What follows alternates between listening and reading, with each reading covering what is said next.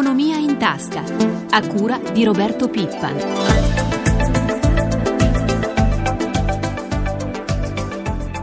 Buongiorno ad Elisabetta Tanini. In primo piano il mercato del lavoro torna a crescere la disoccupazione in Europa e in Italia. Intanto si è già messo all'opera il commissario per la spending review Enrico Bondi. L'ex risanatore della Parmalat ha iniziato le prime riunioni sulla questione della revisione della spesa. Entro 15 giorni presenterà un piano di tagli di 2,1 miliardi di euro. Di questo e altro parliamo con il nostro primo ospite di oggi, il professor Alberto Quadro Curzio. Buongiorno. Buongiorno. Professore, continua l'emorragia di posti di lavoro nel nostro paese. Solo nel mese di marzo, secondo l'Istat, 35.000 persone hanno perso il posto. Il tasso è ormai al 9,8%. A preoccupare è soprattutto la disoccupazione giovanile volata quasi al 36%, in aumento di due punti percentuali a febbraio. In pratica un giovane su tre è senza lavoro nel nostro paese. Professore, sentiamo la scheda di Amalia Carosi, poi la commentiamo insieme. Non c'è tregua nella crisi che morde l'Italia e la disoccupazione frantuma un nuovo record arrivando al 9,8%, il massimo dal 2004. In un anno, calcola l'Istituto Nazionale di Statistica, sono quasi mezzo milione i posti di lavoro andati in fumo, con un più 1,7% di persone che va ad ingrossare le fila dei disoccupati, lievitati a livello mostro di 2 milioni e mezzo. A pesare maggiormente è stato il calo del dato maschile, anche se la condizione delle donne resta peggiore con un indice di senza lavoro all'11% contro il 9 degli uomini. La vera emergenza però sono i giovani. Più di un under 24 su 3 è senza lavoro, il massimo dal 1992. Per consolarci dobbiamo guardare il resto d'Europa dove la disoccupazione a marzo sale dello 0,1 rispetto a febbraio e arriva al 10,9%. Anche questo un primato negativo secondo Eurostat che non registrava un numero così dal 1997. Male anche la Germania dove si registra un aumento dei senza lavoro arrivati al 6,8%, ben al di sotto della media dell'Eurozona però. Professore, dati preoccupanti secondo i sindacati. Il segretario della Cisle Bonanni sottolinea che si sta creando una miscela esplosiva nel paese e avverte il governo dei professori non basta, serve un patto sociale. Il presidente della Confindustria Marcegaglia chiede all'esecutivo di mettere in condizioni le imprese di creare occupazione. Recentemente, professor eh, Quadro Curzio, il ministro Fornero ha sostenuto che la riforma va nella giusta direzione anche se gli effetti sul mercato del lavoro non saranno immediati. Secondo lei, che tipi di intervento mancano ancora? Mi riferisco ad esempio al cuneo fiscale, che altro si può fare per incentivare il nostro mercato del lavoro? Beh, nella situazione di crisi attuale trovare ricette che abbiano effetto immediato non è facile, come è stato detto bene nella scheda. Noi siamo ormai vicini a un tasso di disoccupazione del 10% con una media di Eurolandia che è vicina all'11%, ma questo non ci può certamente rallegrare non solo perché tutti stiamo male, ma anche perché noi abbiamo un tasso di occupazione molto basso, cioè la partecipazione al mercato del lavoro rispetto alla popolazione in età lavorativa è bassa. Detto questo, io credo che eh, ogni risparmio che provenga dal taglio della spesa dovrebbe andare ad un alleggerimento del cuneo fiscale contributivo per mantenere i saldi di bilancio invariati. E in secondo luogo, io credo che bisognerebbe trovare delle forme di partecipazione pubblico-privato per iniziative sul territorio che non saranno risolutive ma che possono comportare occupazioni, sia pure non definitive, in attività relativamente interstiziali. Questo lo dico soprattutto per i giovani perché la disoccupazione giovanile non può essere lasciata così com'è e talvolta si può alleggerire anche con forme di lavoro che non siano l'assunzione a tempo indeterminato, cosa che in questo momento è obiettivamente difficile, ma con quelle forme di occupazione che quantomeno alleggeriscono la, come si può dire, la disaffezione dei giovani non solo al lavoro ma anche la disaffezione nei confronti di un sistema paese che non riesce ad offrire loro delle adeguate opportunità. Ecco qui dunque due modalità, alleggerire il cuneo fiscale contributivo quando si recupera dai tagli di spesa e dall'altro porre in essere dei lavori di natura relativamente interstiziale ma tali da comunque occupare i giovani, altrimenti la situazione diventa davvero molto seria. Professore, la disoccupazione cresce anche in Europa, eh, siamo ancora lontani dal creare un mercato del lavoro comunitario vero e proprio, perché secondo lei i giovani sono più penalizzati? Abbiamo sentito per l'Italia, in Europa il mercato per i giovani è un po' più flessibile. Sì, lo è, eh, non riusciamo a creare un mercato unificato per tantissime ragioni, non ultima la questione delle barriere linguistiche. Dobbiamo però notare che i cittadini di taluni paesi inseriti nell'Europa 27 dimostrano una notevole mobilità, soprattutto quelli che provenivano dai paesi dell'Est, da, tipo la Polonia, che sono venuti nella parte più ovest del nostro continente, hanno trovato un lavoro, sono poi adesso ritornati nel loro paese dove l'economia sta andando meglio.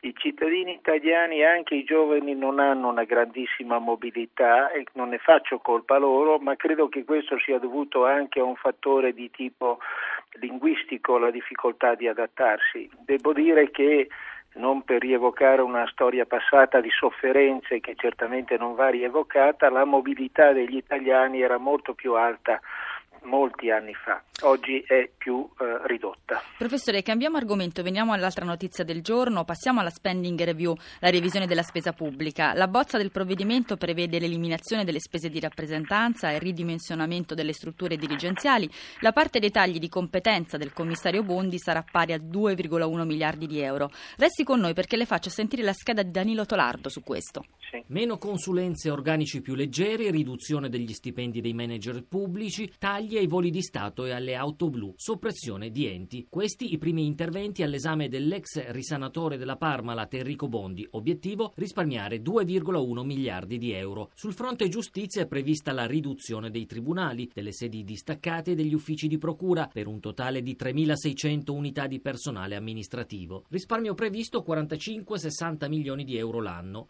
Sotto esame anche i 97 miliardi di euro spesi dalla sanità, principalmente per le retribuzioni, un terzo del totale della spesa per la salute. Un contributo al risparmio verrà anche dalla scuola, con il dimezzamento entro due anni delle spese per gli affitti, prevista la riduzione dei dirigenti e una riorganizzazione della struttura territoriale. Il ministro dell'Interno, Anna Maria Cancellieri, ha già precisato che ci vorrà almeno un mese e mezzo per definire gli aspetti riguardanti il Viminale, che sono molto complessi, ma in ogni caso, ha precisato, qualunque operazione non verrà mai mai ad intaccare la sicurezza dei cittadini. Esclusi infine dai tagli la Presidenza della Repubblica, la Corte Costituzionale e il Parlamento. Si tratta infatti di organi che hanno una loro autonomia economica riconosciuta anche a livello costituzionale.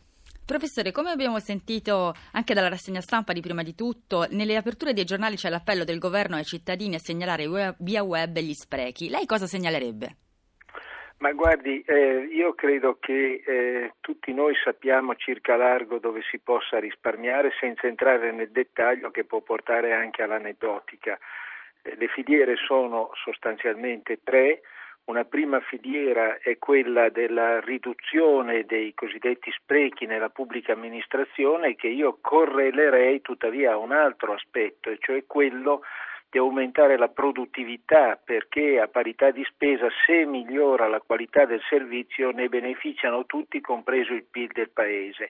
Su questa linea è stato posto il dottor Bondi che ha una notevolissima esperienza di ridimensionatore di spese e di recupero di efficienza in casi aziendali molto complessi. Una seconda filiera più delicata riguarda la riduzione della spesa nel settore dell'istruzione e della sanità e lì bisogna andarci certamente con decisione ma anche con grandi capacità di distinguere perché si tratta della fornitura di servizi essenziali alla cittadinanza.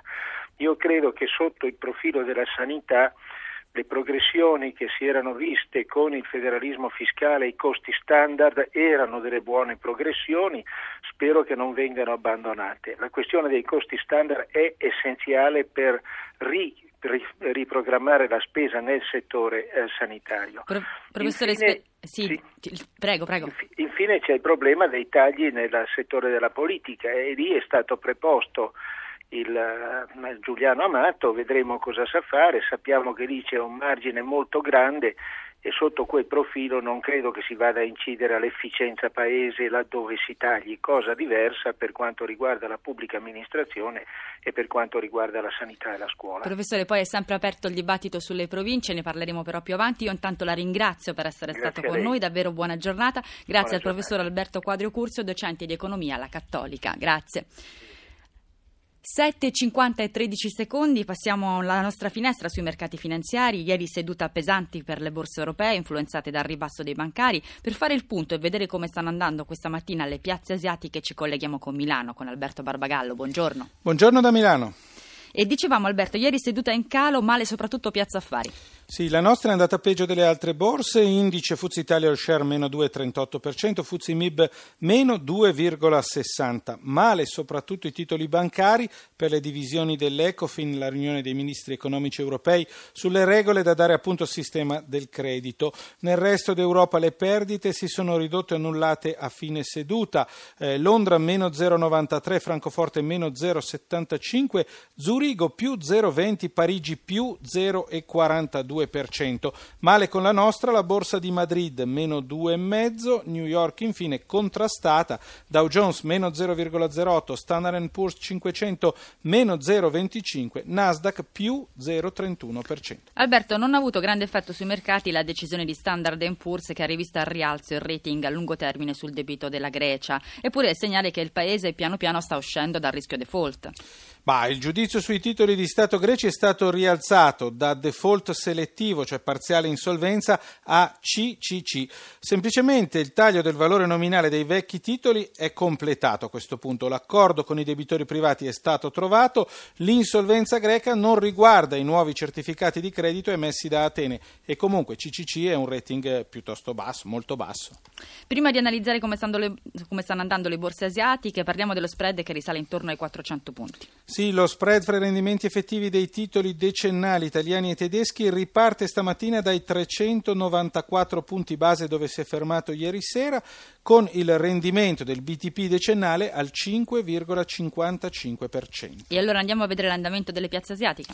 Beh, la borsa di Tokyo oggi è chiusa per festività. Hong Kong cede lo 0,33%, eh, Mumbai cede lo 0,55%, Singapore invece in lievissimo rialzo più 0,07%. Grazie ad Alberto Barbagallo della redazione di Milano per essere stato con noi. Buona giornata. A voi buona giornata. Ci occupiamo ora di prestiti. Continua a crescere la richiesta di cessione del quinto da parte di lavoratori e pensionati per far fronte alla mancanza di liquidità. Le domande rappresentano ormai il 16,4% del totale dei prestiti contratti.